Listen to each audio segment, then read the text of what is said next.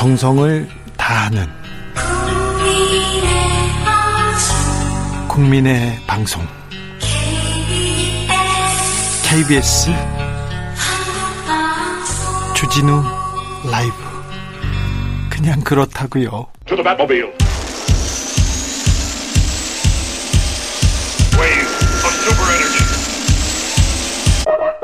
주 기자의 일 분. 직장인 열 명 중 아홉 명이 끔찍한 번아웃과 슬럼프를 경험해봤다고 답했습니다. 한 평생교육기업에서 조사했는데요. 열에서 아홉이라 좀 많습니다. 주변을 좀 돌아보세요. 힘들다, 어렵다, 우울하다, 슬프다 하는 분들 많습니다. 요즘은 좀 아프다 이런 분들도 많고요. 직장인들이 스스로 매긴 나의 자존감 점수는 평균 십 점 만점에 오 점 칠 점입니다. 아, 칠 점을 준 사람이 한 열에 둘, 팔 점을 준 사람은 어, 그보다 더 적습니다. 그러니까 아, 굉장히 자신에게 박하게 점수를 줍니다. 엄격합니다. 지금 이대로 충분한데, 충분히 열심히 잘하고 있는데도 부족하다, 모자라다고 채찍질하는 사람이 많습니다. 좀 안타깝기도 합니다. 제가 보기에는요. 그런데요, 자신이 자신을 존중하지 않으면 가족이나 친구들도 존중하지 않습니다. 직장이나 사회에서도 존중받기 어렵습니다. 이런 경우 종종 보는데요. 부정부패에 휘말린 사람들 중에서 자신을 귀하게 여기지 않는 경우가 많았습니다. 그래서 푼돈에 흔들립니다. 작은 거에 넘어갑니다. 자신을 귀히 여기지 않으면 남에게도 그렇습니다. 사랑에 실패하는 경우도 대다수가 여기에서 문제가 발생합니다. 번아웃과 슬럼프 극복 방법이 뭔지 찾지요. 그런데 아, 절반 이상이 재충전 시간을 갖는다 이렇게 대답했습니다. 그 밖에는 원인을 분석해 본다, 다른 도전을 계획한다, 주변에 도움을 청한다 이렇게 꼽혔습니다. 역시 표적한 수는 없습니다. 이 또한 지나가리라 생각하고 조금 여유를 갖는 게 상책인가 봅니다. 나중에 시간 나면 하지 하고 미루었던 일을 있으십니까? 배우고 싶었던 거 있습니까? 시작해보세요. 가고 싶었던 곳 가보세요. 보고 싶었던 사람 만나보세요. 평소 꿈꾸기만 했던 일에 도전해보세요. 그냥 해보세요. 훨씬 나아질 겁니다. 어제보다는 훨씬 나아질 거예요. 멘붕, 번아웃, 슬럼프가 가장 좋아하는 게 포기, 그리고 가장 싫어하는 거는 도전 같습니다. 지금 도전해 보십시오. 주 기자의 일 분이었습니다.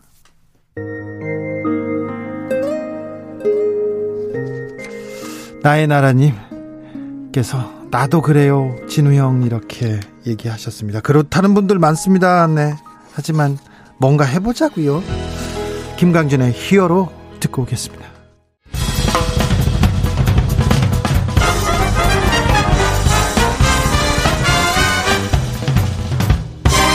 훅 인터뷰. 모두를 위한, 모두를 향한, 모두의 궁금증 훅 인터뷰. 여성가족부 폐지나 폐지냐 존폐냐, 아, 참 그걸 넘어서서 우리 사회가 진정한 성평등을 향해서 좀 가야 할 길 아직 멉니다. 관련해서 윤석열 정부가 어떻게 여성 정책들 준비하고 있는지 알아보겠습니다. 이수정 경기대 범죄심리학과 교수, 안녕하세요. 네, 안녕하세요. 네. 어, 대선 치르느라 고생 많으셨습니다. 제가 뭐 특별히 고생한 건 없고요. 네, 네.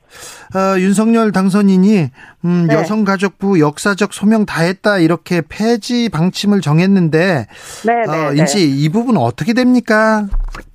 어, 일단 여성가족부 폐지는 원칙으로 정해진 것이고요. 네. 네, 이제 여성가족부가 폐지된 연휴에는 지금까지 여성가족부가 이제 여성인권과 연관된 여러 가지 문제들이 있었습니다. 제대로 피해자를 지켜주지 못하고 또 예산의 이제 적절한 집행에도 문제가 있었던 걸로 보이고, 그래서 그런 종류의 문제를 일종의 이제 원죄가 있기 때문에 해결을 하시겠다 이런 의지가 굉장히 강했던 것 같고요. 그러나 여성가족부를 폐지한다고 여성정책을 포기하는 것은 아니기 때문에 네. 지금 이 여성가족부에서 해오던 여러 가지 대국민 서비스는 지금 각 그 해당 부처에서 좀 더 확실하고 네. 어, 좀 더 포괄적으로 집행될 수 있도록 네. 원안은 다 지금 설계를 해놓은 것으로 알고 있습니다. 원제가 있고 좀 부족했다. 그러면 좀 더 잘하게 좀 밀어줘야 되는 거 아닙니까? 이걸 또 각 부처에 분산하면 좀 그 부작용도 생기고 걱정하는 사람들이 좀 있습니다. 네, 뭐 충분히 이해를 못하는 것은 아니나 네. 지금 여성이라는 어떤 한 성에 대하여 사실은 지원을 하는 것만으로 한정하는 것이 옳으냐, 이게 시대적인 어떤 정신에 옳으냐, 그것은 논쟁의 여지가 있다고 보이고요. 왜냐하면 이제 세대가 많이 바뀌다 보니까 젊은 세대들은 양성평등이라는 목표를 달성해야지 여성 보호적인 목적만을 달성하는 게 이 부처의 네. 어떤 국정 목표냐 하는 데서 의문을 많이 제기하시고 계십니다. 그래서 네. 지금 영어로 보면 사실은 젠더 이퀄러티 이거, 이거든요. 네, 네. 그러니까 사실은 거기는 어디에도 여성이라는 영어가 포함되어 있지 않지만 지금 네. 한국어로 하다 보니까 이게 여성가족부여서 오해를 받는 부분이 많이 있어서 네. 지금 이런 부분은 양성평등 목표가 달성될 수 있도록 지금 일단은 원하는 해체하고 각 그 기능을 해당 부처로 예산이 있는 부처로 내려보낸다인데요. 예.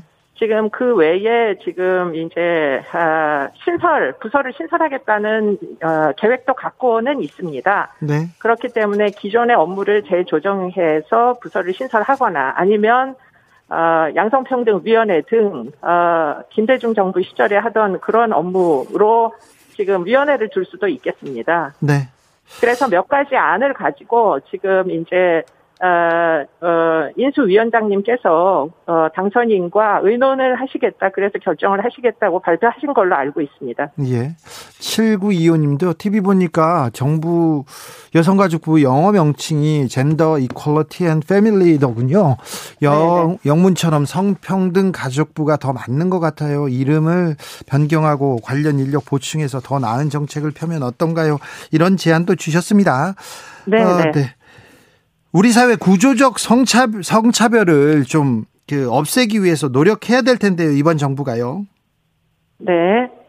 아, 어. 일단 구조적 성차별이라는 그 개념 자체를 좀 그, 어, 개선해야 될 필요성이 있다, 이렇게 생각을 하시고 계시고요. 당선인께서. 이 개념에 대해서 동의, 당선인은 동의하지 않는데 교수님도 그렇게 생각하십니까? 그러니까 이제 구조라는 게 뭐냐. 예컨대 지금 옛날에 어떻게 보면 계층 간의 어떤 충돌, 갈등처럼 남성 계층과 여성 계층, 지배 계층과 피지배 계층, 이렇게 양분하여 우리가 이 문제를 해결해야 되느냐. 저는 꼭 그런 건 아니라고 생각하거든요. 그렇기 때문에 양성이 평등한 목표를 달성하기 위한 노력에는 사실은 구조적인 차별로 접근하지 않는 것이 더 현명할 수도 있다고 생각합니다. 아, 그래요? 네. 어, 어제 제가 뉴스를 전해주기도 했는데요. 금융권에서 채용을 하는데 네.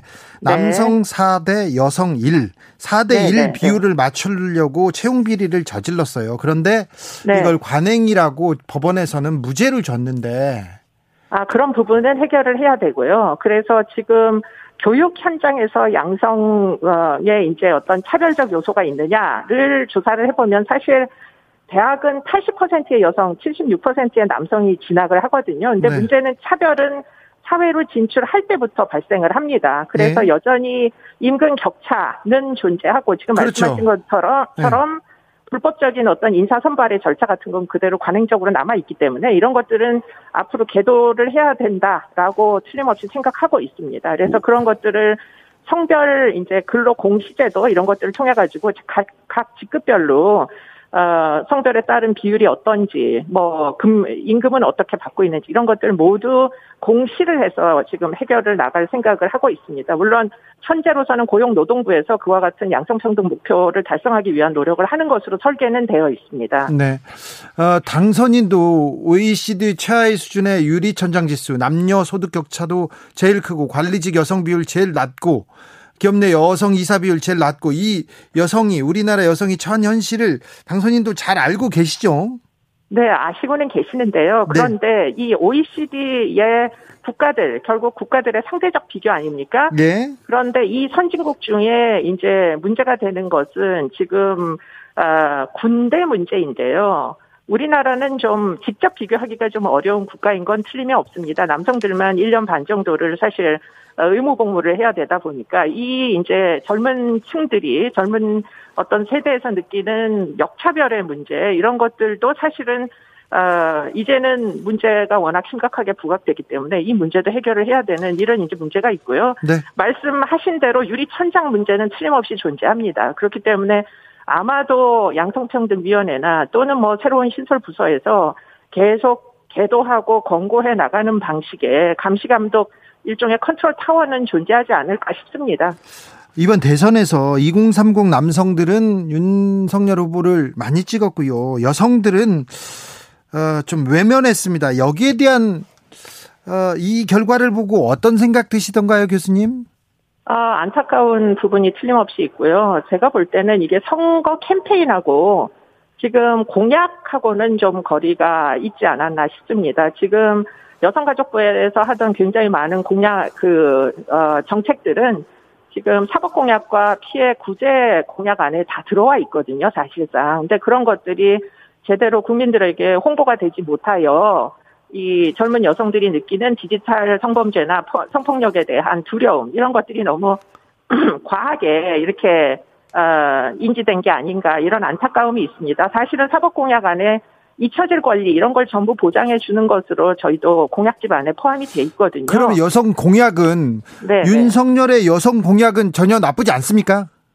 여성 공약은 오히려 민주당의 공약보다 훨씬 더 어, 타이트하고 서로 유기적인 연관관계를 갖도록 공약이 아주 잘 설정돼 있습니다. 잘, 그런데 민주당보다 잘 만들어졌습니까?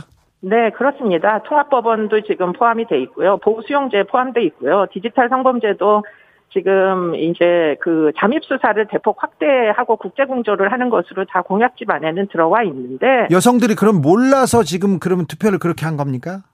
어, 몰, 몰랐다 공약은요. 이렇게 얘기하긴 어렵고요. 네. 공약집이 워낙이 늦게 인쇄가 되고 제대로 홍보가 안 된 과실이 저희에게 존재하는 거죠. 네, 네. 어, 자, 지금 이명, 윤석열 당선인 인수위에, 윤석열 네. 인수위에, 어, 이명박 사람들이 약진했다, 이렇게, 이렇게 계속 보도가 나오고 있는데요. 네. 이명박 대통령 측근들이 많이 포진해 있는 것도 맞습니다. 그런데 이명박 전 대통령의 여성 정책은 어땠습니까? 글쎄, 그때도 뭐 지금, 지금보다는, 지금 이제 문재인 정부보다는 아마도, 어, 여성 할당제나 이런 것들은, 어, 상당히 좀 보수적으로 설정돼 있었던 걸로 보입니다. 네. 아, 네. 어, 문재인 정부에서는 여성 할당제 삼십 퍼센트 이상 여성으로 채우겠다, 인사를 좀 채우겠다 이런 노력이 좀 있었는데요. 이번에는 네. 이, 이 할당 얘기는 사라졌어요. 이 부분은 어떻게 보시는지요? 어, 저는 개인적으로야 안타깝다고 느끼지만 그러나 기계적인 할당제가 가지고 오는 부수적인 문제, 예컨대 할당을 위해서 충분히 전문성을 갖지 않은 여성이 부서에 이제 수장이 돼서 여러 가지 정책적 과실을 일으킨 이런 부분은 우리가 부인할래야 부인할 수가 없다고 생각이 들고요. 결국에는 여성이냐 남성이냐 보다는 전문성이 정말 갖추어진 사람이냐 아니냐를 따지는 게 지금 더 필요해 보이지 않겠나 그런 네. 생각이 듭니다. 어, 윤석열 정부에서도 어, 윤석열 정부에서도 여성 정책 잘 펴겠죠. 걱정하는 거는 좀 기우죠. 아니요, 충분히 이해가 됩니다. 왜냐하면 이 정책이 제대로 공약이 홍보가 안 돼가지고 예. 지금 너무 이 그 범죄 피해에 대한 두려움 이런 게 온라인상에 과도하게 퍼져 있다고 생각이 들고요. 네. 그런 부분은 앞으로 지금 이제 공약들을 국정 과제로서 많이 이제 홍보를 하면서 어, 그 두려움이 근거 없음을 해명을 해 나가도록 하겠습니다. 네, 알겠습니다. 아, 진정한 성평등 사회로 성폭력 피해자 피해 방지를 위한 아, 노력을 하는 그런 아, 정부로 이렇게 나아가야 될 텐데 어, 이 윤석열 정부에서는 어떤 노력이 필요하다고 보십니까? 네, 지금 성폭력 피해만큼은 사실은 지금 민주당 공약보다 지금 저희 공약집에 보시면 훨씬 더 많은 공약이 들어와 있다는 걸 아실 수 있고요. 아, 그래요? 네, 특히 디지털 성범죄는 아까 말씀드린 것처럼 지금 심지어는 잠입수사까지 굉장히 대폭 범죄 예방과 그리고는 잊혀질 권리, 피해 회복에 지금 아예 섹션을 피해 구제로 섹션을 따로 독립시켜서까지 피해자 보호를 하겠노라고 지금 공약집에 정해져 있습니다. 그렇기 때문에 아마도 어, 피해자분들께서 혹시 피해를 당하실 염려가 있는 분들께서도 공약 내용을 한번 살펴보시면 지금 과도하게 불안감을 느끼실 필요는 전혀 없다, 이런 말씀을 드리고 싶습니다. 네, 민주당에서 추적단 불꽃의 활동가 박지연 씨가 지금 이제 비대위원장으로 나서서 여성 인권에 대해서 지금 외치고 있는데 민주당의 그 방향에 대해서는 어떻게 보세요? 저는 굉장히 바람직하다라고 봅니다. 왜냐하면 권력형 성범죄가 사실 민주당 내에서 주로 많이 발생을 했었거든요. 그렇기 때문에 박지연 씨를 영입한 것은 아주 어, 묘수다, 이런 생각을 합니다. 네, 알겠습니다. 일팔팔일 님께서 사회복지사입니다. 여성가족부가 단순히 여성정책만 하는 것도 아니고 가족과 청소년 정책을 많이 하고 있는데 왜 한 부분을 잘못했다고 폐지하나요? 가족, 청소년 정책은 어디로 가야 합니까? 네, 보건복지부로 가도록 지금 설계는 되어 있습니다. 네. 특히 이제 청소년 같은 경우에는 아동은 보건복지부에서, 청소년은 여성가족부에서 따로 잘라놓고서는 예산을 나누어 가지는 형태가 되다 보니까 네. 사실은 학교 밖 청소년 같은 경우에는 지금 전혀 추적이 안 되는 그런 문제들이 있었습니다. 그렇기 때문에 지금 아동과 청소년을 한 군데로 모으고 지금 가족과 연관된 부분은 아마도 추정컨대 앞으로 새로운 이제 부서를 신설하는 데 대폭 확대되지 않겠는가, 이런 네. 기대를 해봅니다. 네. 어, 윤석열 정부에서 교수님도 이렇게 성평등 정책, 정책을 위해서 일하시죠? 어, 저는 아직 확정돼 있는 게 아닙니다. 네. 네, 공약은 개발할 때 많이 관여했었습니다. 네. 어, 윤석열 당선인이 검사 시절에는 그 성평등, 뭐 여성 인권 거기에 대한 고민이 좀 적었어요. 그러니까 교수님이 옆에서 잘 가르쳐 주시기 바랍니다. 네, 알겠습니다. 지금까지 이수정 경기대 범죄심리학과 교수였습니다.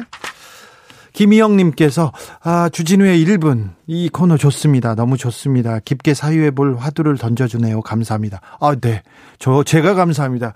좀 더 매운 맛으로 저는 좀 좀 세게 이렇게 하고 싶은데 좀 고민을 하고 있는데 아, 네, 이렇게 생각을 해서 네, 깊게 사유할 수 있는 화두 계속 던져보도록 노력해 보겠습니다. 사사일구 님, 진우 형 어감이 참 좋네요. 그냥 그렇다고요. 아, 왜 그래요 갑자기. 아, 우리끼리 따뜻하게 아, 주진우 라이브 청취자들하고 우리끼리는 이렇게 부비고 이렇게 서로 위하고 그러면서 이렇게 오래오래 잘 견뎌보아요, 살아보아요. 네, 음, 그냥 그렇다고요. 정치 피로, 사건 사고로 인한 피로, 고달픈 일상에서 오는 피로. 오늘 시사하셨습니까? 경험해보세요. 들은 날과 안 들은 날의 차이. 여러분의 피로를 날려줄 저녁 한 끼 시사. 주진우 라이브.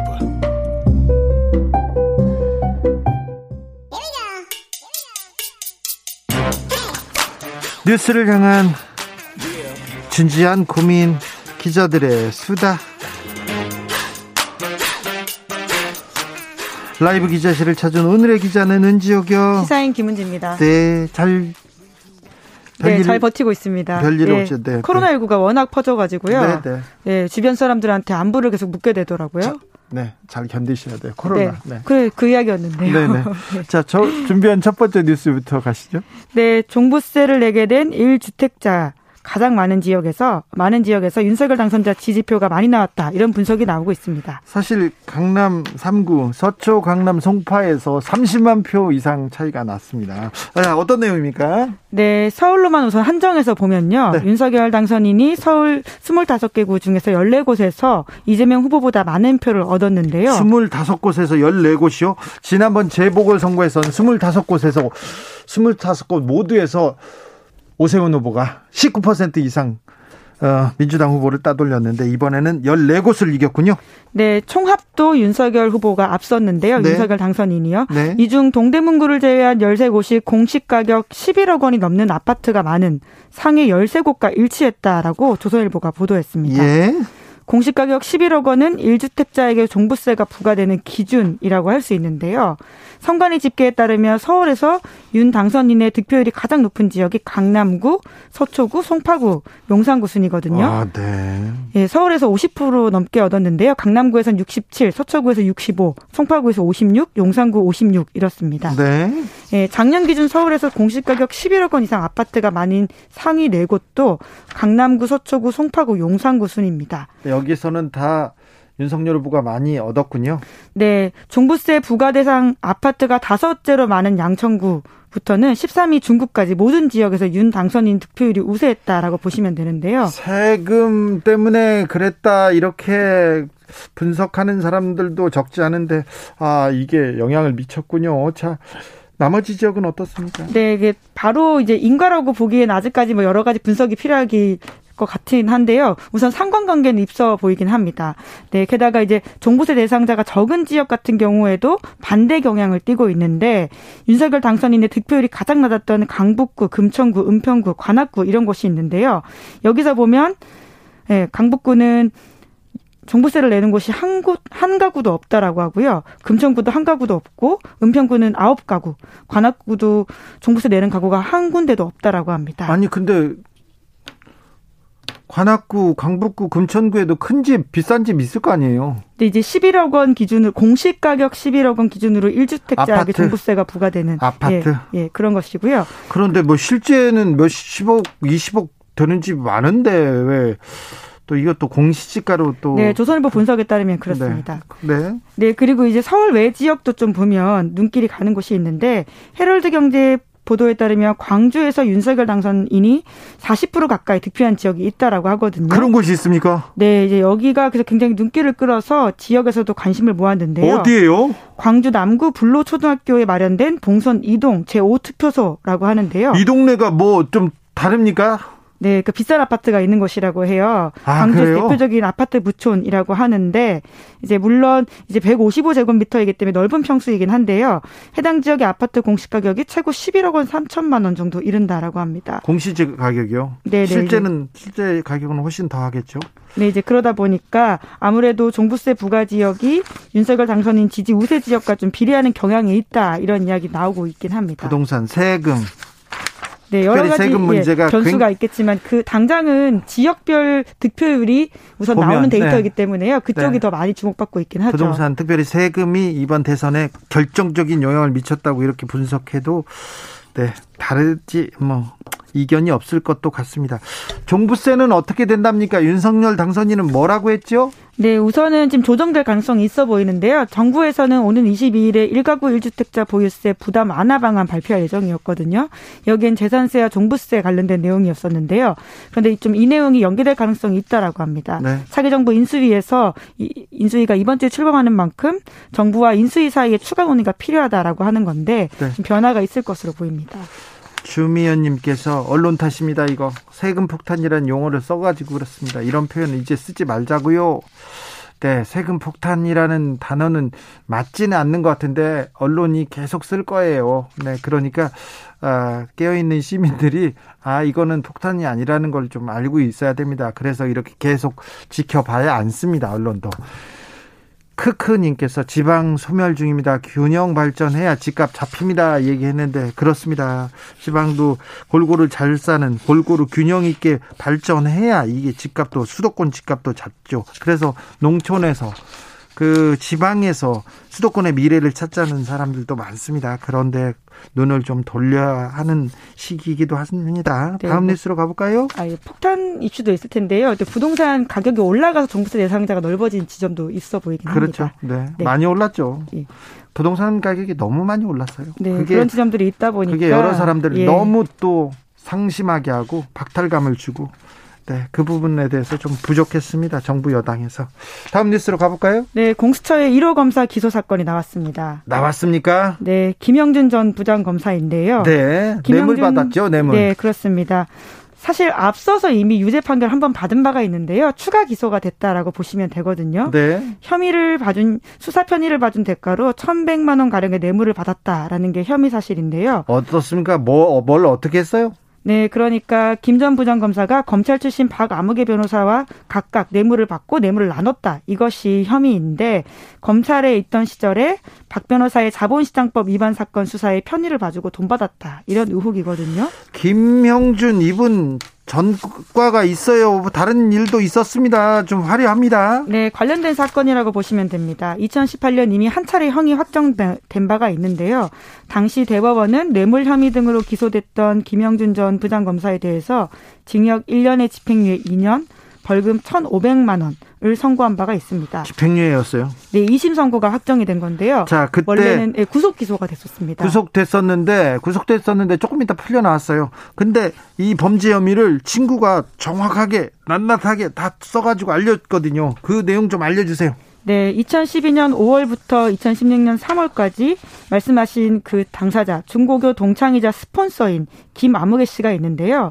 이 사람이 스물아홉 차례 서울 강남의 고급 술집에서 천칠백만 원어치 향응을 접대했고. 룸사롱, 룸사롱. 그렇죠. 그리고 현금 삼천사백만 원 등 을 줬다 이렇게 본인이 밝혔습니다. 네. 이제 그런 것으로 오천여만 원 받은 혐의로 구속 기소가 된 바가 있는데요. 스폰서 검사요. 네. 네. 그리고는 이천십육 년 유월에서 칠월까지는 이 사건에 관련해서 자기의 혐의를 감추려고 증거인멸 지시했다라는 것도 있었습니다. 근데 구속됐는데 구속됐어요. 언론에 나오고 관심이 있을 때는 구속되고 형도 중했는데요. 그런데 형이 집행유예 없고 왜 깎였죠? 네, 이 심 재판부 판단이 원, 원심 판단이 대법원에서 확정이 된 건데요. 네. 그 내용을 좀 보시면 스폰서 김 씨에게 계좌로 송금받은 천오백만 원이 있는데 이건 빌린 돈으로 판단한다라는 거죠. 빌렸다고요? 네, 그리고는 일부 향응 접대비도 증거가 부족하다라고 하면서 결과적으로 원래 검찰이 기소했던 뇌물 향응액은 오천여만 원이었는데 그게 구천구백구십팔만 원으로 깎였습니다. 천만 원 이하로 가면 죄가 훅 줄어들거든요. 그래서 집행유예 준 거죠? 네, 이제 그렇게 결국 마무리가 된 거죠. 왜 이렇게 판사님들은 검사나 변호사, 이 법조인들, 같은 법조인들이면 이렇게 음, 말을 잘 들어주는 경향이 조금 있습니다. 네, 뭐 판결을 존중하긴 합니다. 그런데 공수처가 왜 또다시 기소했습니까? 네, 아까 말씀하신 스폰서이자 친구였던 김 씨가 추가 고발을 했기 때문입니다. 아, 네. 네, 이천십구 년 십일월 달에 고발을 더 했는데요. 앞서 말씀드린 그 사건에서 빠진 혐의가 있거든요. 일부 뇌물죄입니다. 이것이 이번에 아. 추가로 기소가 됐다라고 보시면 되는데 알겠어요. 그 검사 출신 박 변호사도 기소가 됐고요. 네. 이제 그러면서 이 공여 혐의가 된 건데 검찰이 과거 종결했던 이 사건에 대해서 스폰서 김 씨가 다시 이야기를 했고 공수처가 나서서 다시 이걸 기소하게 된 겁니다. 잘했습니다만 공수처가 국민들의 성원, 열망 그리고 검찰 권력이 너무 세니까 당신들이 좀 열심히 해주세요 이런 큰 바람을 안고 출범했는데요. 조금 더 열심히 해주세요. 네. 잘했는데 조금 더 해주세요. 네, 그러다 보니까 스폰서 김씨 쪽 변호인도 이런 이야기를 했는데요. 대검에서 덮은 사건을 공수처가 일 호 기소, 그러니까 검찰 일 호 기소 사건으로 처분한 것은 환영한다. 하지만 검찰의 제십구 감싸기 관행이 반복돼서는 안 된다. 이렇게 이야기를 했고요. 또 이 불기소된 일부 부분이 있어서 이거에 대해서 아쉽다라는 이야기도 했습니다. 그렇죠. 검사가 저지르면요. 일을 저지르면 열 개 중에 범, 저지른 범죄 중에 가장 약한 것만 이렇게 하나로 탁 이렇게 처벌하면서 나머지 죄를 봐주는 그런 경향이 있었거든요. 그래서 무혐의 처분하는 거 그게 또 검찰의 큰 권한인데 그 부분을 좀 그 관행을 바꿔주세요 이런 지적이기도 합니다. 공수처가 좀 제발 좀 잘 좀 해주세요. 좀 부탁드리겠습니다. 다음 만나볼 뉴스는요. 네, 양승태 전 대법원장 일 심 재판이 아직도 진행 중입니다. 지금 사 년째입니까? 횟수로만 사 년째인데요. 사 년째인데요. 지금 한 이십, 삼십 퍼센트 왔답니다. 일 심에서도. 네, 예전에도 전해드린 바가 있는데 양승태 전 대법원장 그리고 임종원 전 법원행정처 차장에 대한 재판이 제자리 걸음입니다. 이분들은 어, 재판을 질질 끌어서 어, 문재인 정부에서는 절대 재판을 받지 않겠다. 이런, 이런 어, 확실한 생각이 있었어요. 그래서 계속 미루는데 근데 재판을 미룰 수 있다고 보통 사람은 미룰 수 없거든요. 어떻게 미뤄요? 네, 그러니까 재판부가 바뀌면 갱신 절차를 하게 되어 있는데요. 앞서서 했던 모든 내용들을 다 녹취로 틀자 이렇게 주장을 했고 앞서, 실제로 앞서 다 녹취가 재판했던 거를 예, 나오고 있습니다. 그걸 다 듣고 있어요? 네, 그 전 재판에서는 상황이죠. 어떤 네. 얘기가 있었는지 그걸 듣고 있습니까? 네, 그러다 보니까 사실상 아무도 말하지 않고 음성만 듣고 있는 시간들이 하염없이 지나가고 있다. 이렇게 보시면 될 것 같은데요. 또 판사 끝나면 또 이렇게 하고요. 네, 재판부가 바뀌면 또 그렇습니다. 네. 그게 실제 원칙상은 맞는데요. 이제까지 그렇게 하지 않았던 사람들이 대부분이거든요. 판사님, 저 그렇게 판사님. 판사님이 바뀌었으니까 그 전 재판 듣고 싶어요. 이렇게 제가 얘기하지 않습니까? 그러면은 네, 꿀밤 맞습니다. 그리고는 혼납니다. 네, 이제 그러니까 앞선 재판에서 문제가 없으면 통상 넘어갔고 네. 해당 그 재판 규칙에도 다만이라고 해서 네. 이의를 제기하지 않으면 생략 가능하다라고 나와 있거든요. 근데 이거 지연 전략인데 이거 침대 축구 전략인데 이걸 판사님들이 들어주니까. 네, 들어주니까. 이제 말씀처럼 그 법원 일각에서 문재인 정부가 끝난 뒤 새 정부에서 대법관 구성이 바뀔 때까지 재판 진행 최대한 늘려보려고 하는 게 아니냐 이런 의심이 나오고 있습니다. 네. 한겨레신문에 이런 이야기가 실렸는데요. 한 지방법원 판사에 따르면 항소심 단계에서는 재판을 지연시키기 쉽지 않기 때문에 일 심에서 최대한 재판을 끌어보려고 하는 것 같다. 대법관 지형이 바뀌어 유리한 판단을 발휘해보려는 계획인 것 같다라는 건데요. 앞으로 오 년 동안 대법관 열네 명 중에서 대법원장을 포함해서 열세 명의 임기가 종료될 예정입니다. 네. 그러니까 바뀐다라고 하는 거죠. 판사가 바뀝니다. 보수화될 가능성이 매우 높습니다. 네, 그 대법관 같은 경우에는 대통령, 국회 그리고 법원의 추천 몫이 있는데요. 아무래도 크게 바뀔 가능성이 커 보이고요. 그에 따라서 양승태 전 대법원장의 사법농단에 대한 최종 판단도 달라질 수도 있다라는 우려가 나오고 있습니다. 오호, 사법농단 수사를 한 사람이 윤석열 검사인데 사법농단 재판은 어떻게 될 건지 이 부분도 좀 지켜보겠습니다. 기자들의 수다 지금까지 시사인 김은지 기자 함께했습니다. 감사합니다. 네, 감사합니다. 칠삼공오 님께서 부자들 욕심이 작은 나라가 선진국입니다. 그런 면에서 대한민국은 후진국입니다. 아, 부자들 욕심이 작은 나라. 네, 일리 있습니다. 네, 맞는 말인 것 같습니다. 사공사구 님, 세금 올려놓고 표 달라고 하면 이건 도둑놈이지. 아, 세금 올려놓고 정권 올리면 정권 뺏긴다. 이 말도 또 일리가 있습니다. 구일사이 님, 현 정부의 부동산 문제가 좀 부족한 건가요? 말씀이 좀 그렇네요. 많이 부족한 거 아닌가요? 이렇게 얘기했는데, 네, 좀 부족한 것 같습니다. 부족했고요. 더 고칠, 또 이제 잘해야 될, 부동산 정책 잘해야 될 숙제가 지금 앞에 있습니다. 교통정보센터 다녀올까요? 김한나 씨.